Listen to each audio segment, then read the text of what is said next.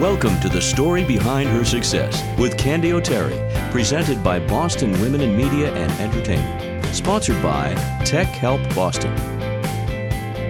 There is no shortage of women doing great things with their lives, and this podcast is proof of that. Do you know someone who is adopted? Are you adopted? I am, and it is complicated.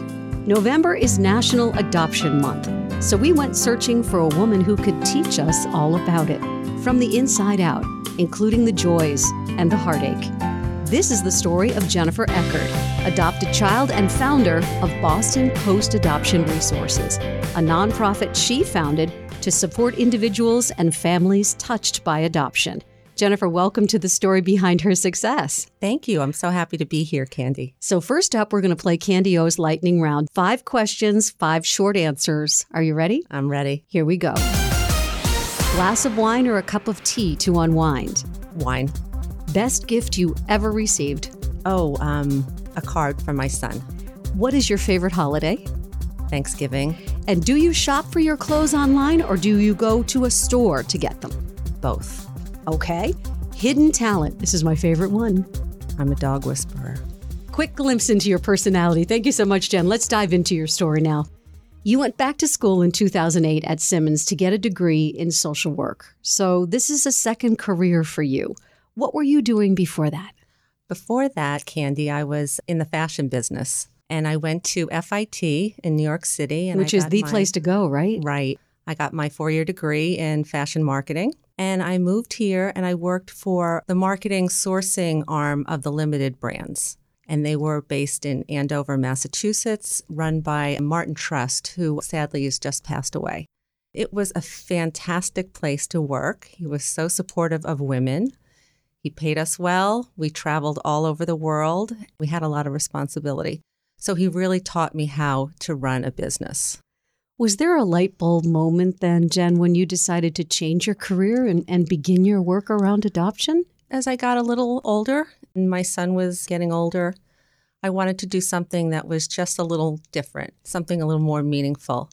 And at that point, I was doing some volunteer work with adopted teens. I loved it. It was a Saturday program and it was a workshop for adoption, discovering your identity talking about adoption issues and problems.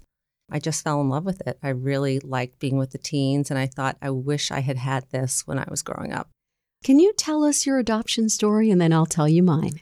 My parents got married in the late 50s.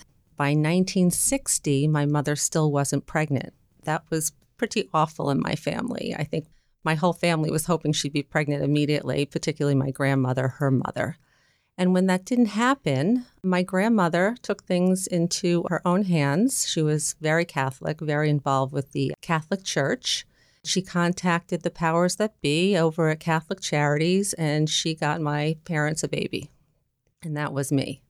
My birth mother, Linda, was in nursing school. She was 19 from the Pennsylvania area and she met a guy, my birth father, and they had an affair. It wasn't long and she became pregnant.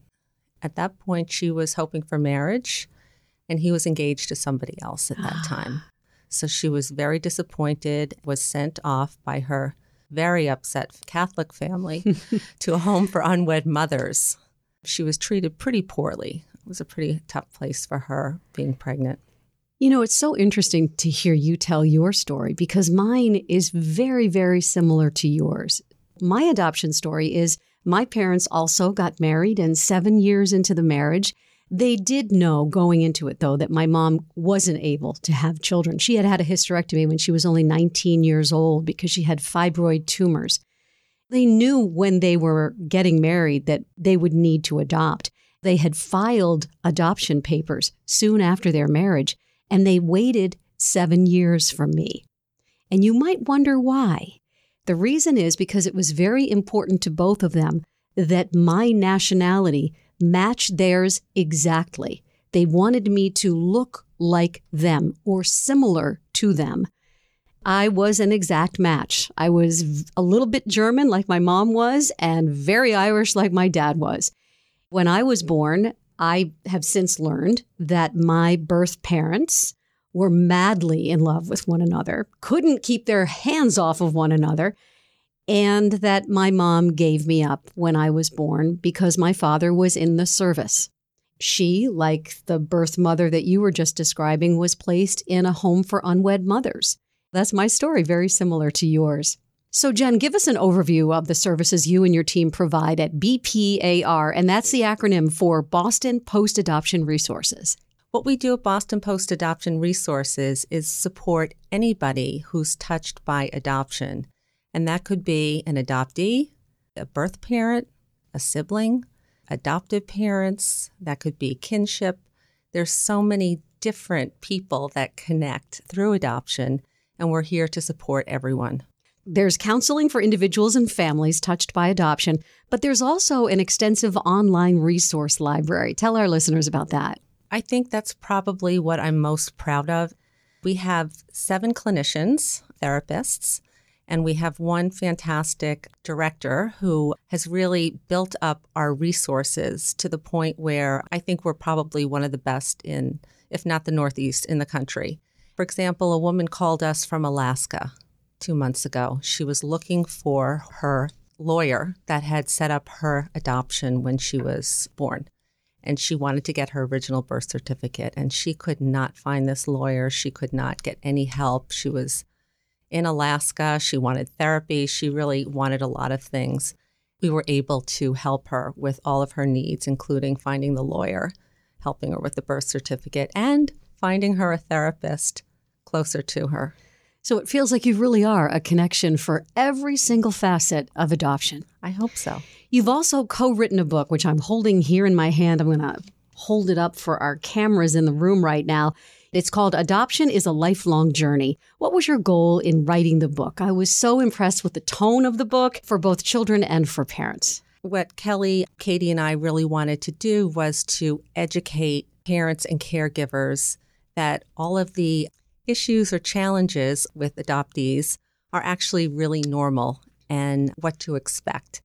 We took all of the most common themes that we came across as therapists over the years. With that, we picked out the strongest ones. We devoted a page to each topic. And then with each topic, we had a resource page in the back. Let's say a child is very upset on their birthday. In fact, I remember always being sick on my birthday. I always had the flu, I had strep throat. and I didn't realize how common that was, but it was all about birthday, birth family, identity, beginnings. This is quite common. And children, a lot of times, do not want to celebrate their birthday. So it really educates caregivers and parents why. What I loved about reading the book was the way that it's written, the tone that it is written in is helpful not just for the child who's being read to, or reads it themselves, but it's also so helpful to the parent who's reading the book. So, once again, it's called Adoption is a Lifelong Journey, and it's written by Kelly and Katie, who work with you, and Jennifer Eckert as part of the Boston Adoption Resources. Put your clinical social worker hat on for me right now, and let's get into some complicated adoption questions. Is that okay? That's fine. First of all, how old should a child be when you tell him or her that they are adopted? And then what should you say? It should just be part of the conversation from the very beginning. The parents, caregivers, should be really comfortable with the conversation that we've adopted this child and that's how we came to be as a family, and that they're really comfortable with all the wording birth mother, birth father, birth family, all the vocabulary that might be new to them. Is this something you tell a preschooler? Is this something you tell a child in kindergarten? Honestly, how old should they be, or is it just by the child? I really believe it should be from day one. So many more adoptions today are open. Many times, parents have a picture of the birth mother or birth father or birth family. They may have met her before she gave birth, they may have met her in the hospital. If this is the case, have that picture out, have that picture in the baby's room. When the child gets to be a little older, she'll understand or he'll understand who that person in the picture you know, is. I'm thinking, is it appropriate to even take that picture and put it in the baby's book? Absolutely. I have too. It, you're normalizing it. This is our family. This is how we came to be. There's no shame. There's no secret. There's nothing that we're hiding from you. This is us. So once a child knows that he or she is adopted, can you expect behavior changes? I'm thinking that there might be parents listening saying, you know, we told her and then we experienced what? Please support our sponsors. They make this show possible.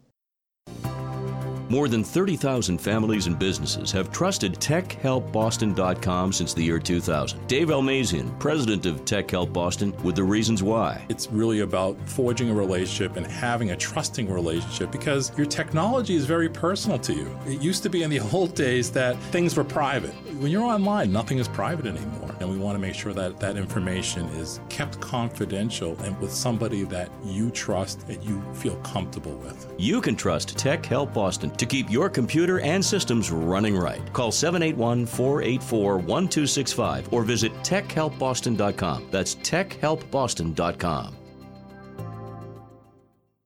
Again, I think it really goes back to the adoptive parents and how open they are with the child.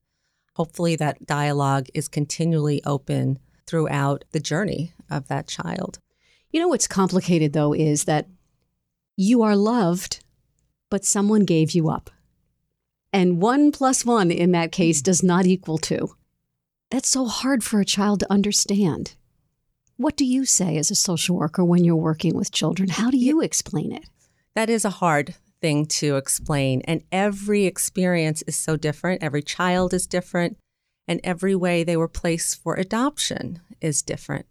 It's really explaining to the child their story their birth parents, most of the time, wanted them to have a better life.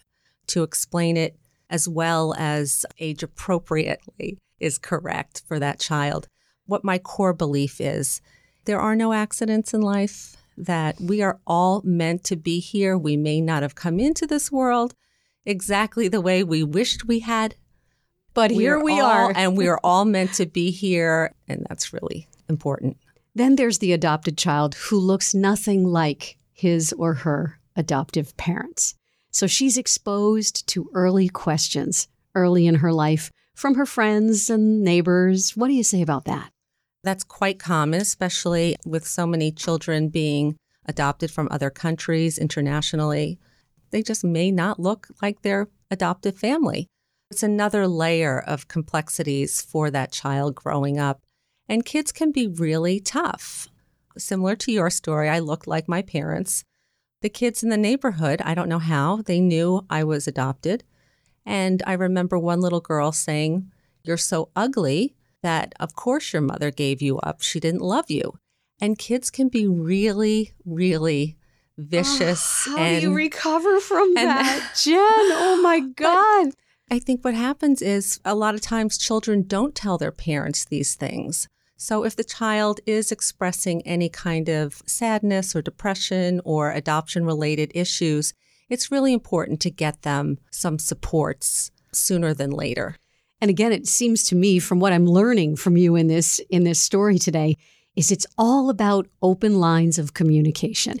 It's about the child sharing the story you just told me. It's about the parent knowing the right thing to say. What about the child who is removed from a home because of abuse or neglect. They know they had another family. They know something went wrong. Sometimes they think it's their fault. I'm going to guess you deal with this a lot. Yes, we do. It goes back to being age appropriate. How much of their story can you share with them? What have they experienced? What do they remember? And helping them to make sense of that story. And oftentimes, children will be removed from homes that their parents actually do love them, but their parents are either addicts or they have abuse histories or they have some serious illnesses, mental health issues, things that they can't work through. And the child's removed, but that doesn't mean that that child wasn't loved. How can you help a child develop trust? It goes back to what you said before making sure that you have a trusting, honest, loving family. And I think it really comes from your surroundings, from the people that you're with. If trust is there as part of everyday life and there are no secrets and there are no shameful lies, issues are dealt with head on, that child will learn how to trust. We're a lot more careful in 2019 when we talk to children about their parents. You know, in the summertime, I run a swimming program for 300 children. I'm with kids that are between the ages of 4 and 12. And when we're sitting on the pool deck and perhaps I have a permission slip that needs to go home, I don't say, ask mom and dad or ask mom or dad. I say, ask your parents to please sign this because I'm very aware that we have different living situations for children. Is that just one example of how we can make it a little bit easier for a child in a different type of home environment? Yes. And a lot of times we see children in foster care.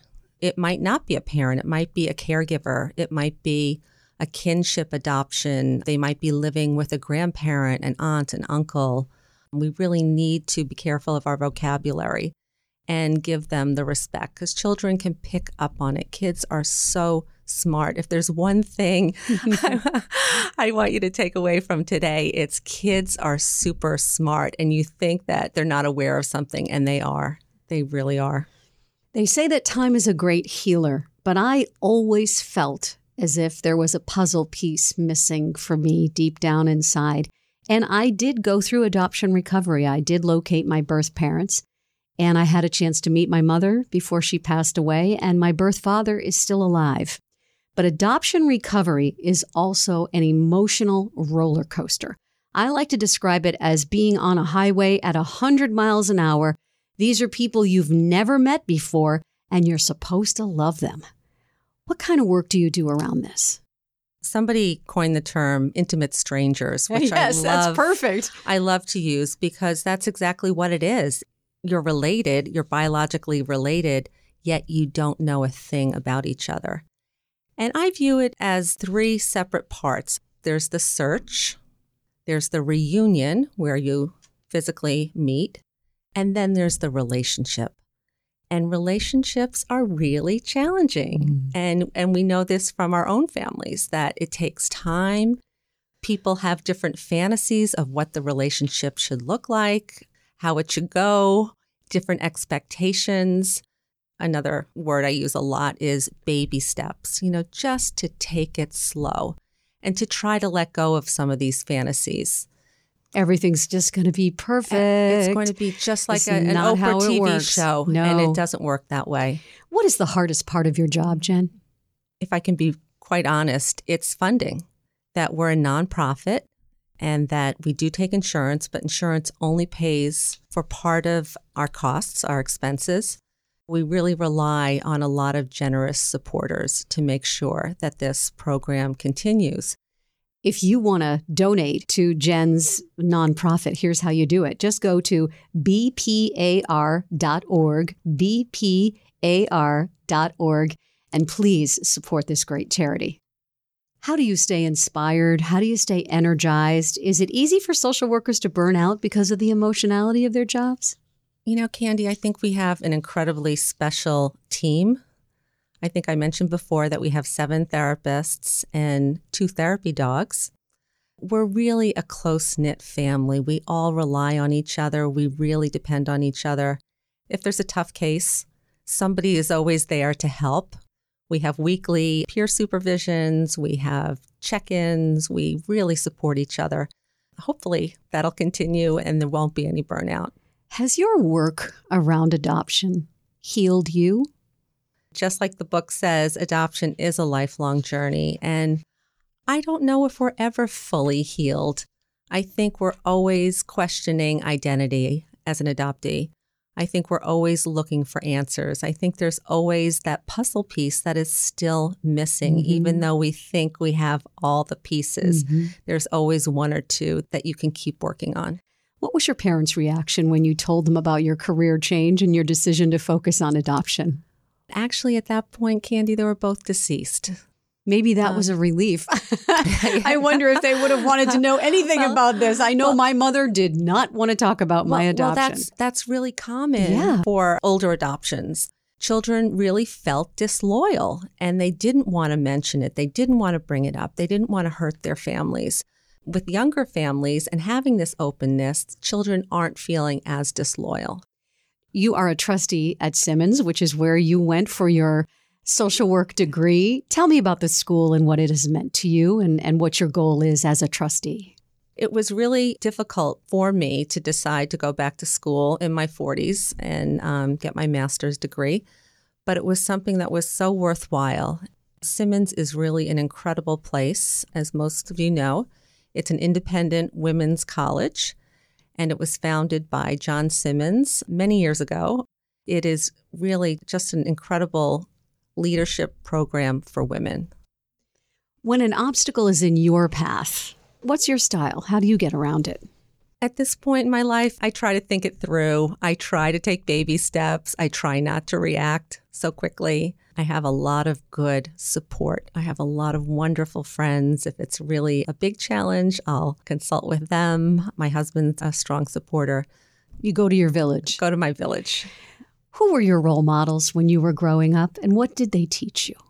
Probably the most important role model for me was the grandmother that oversaw my adoption or made sure that adoption happened. She was really um, my backbone. She was really super strong, a what very strong woman. Her? You know, it would probably don't give up, just to keep going, take risks. It'll work itself out. But she was very strong for her day, so that helped. Let's imagine that there is a woman listening to this program who gave her baby up for adoption.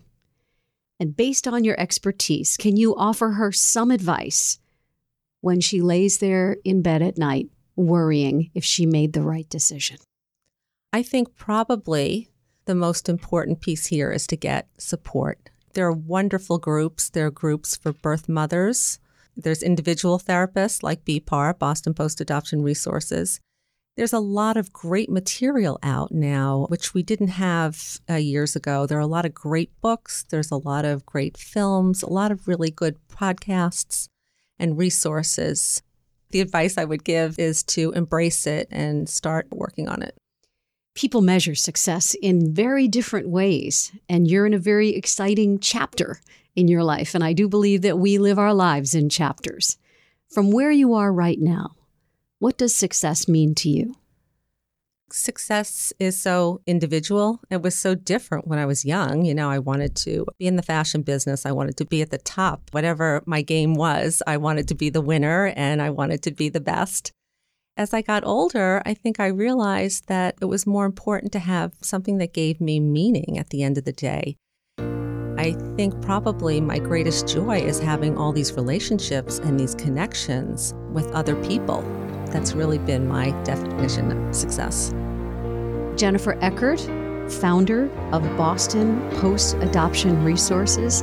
Thank you so much for sharing your story today. And if you have a question for Jen or would love to know more, just go to bpar.org and I'm sure they'll get right back to you. And again, they have a giant resource library right there for anyone all around the world to access. Thank you so much for being here. Thank you, Candy.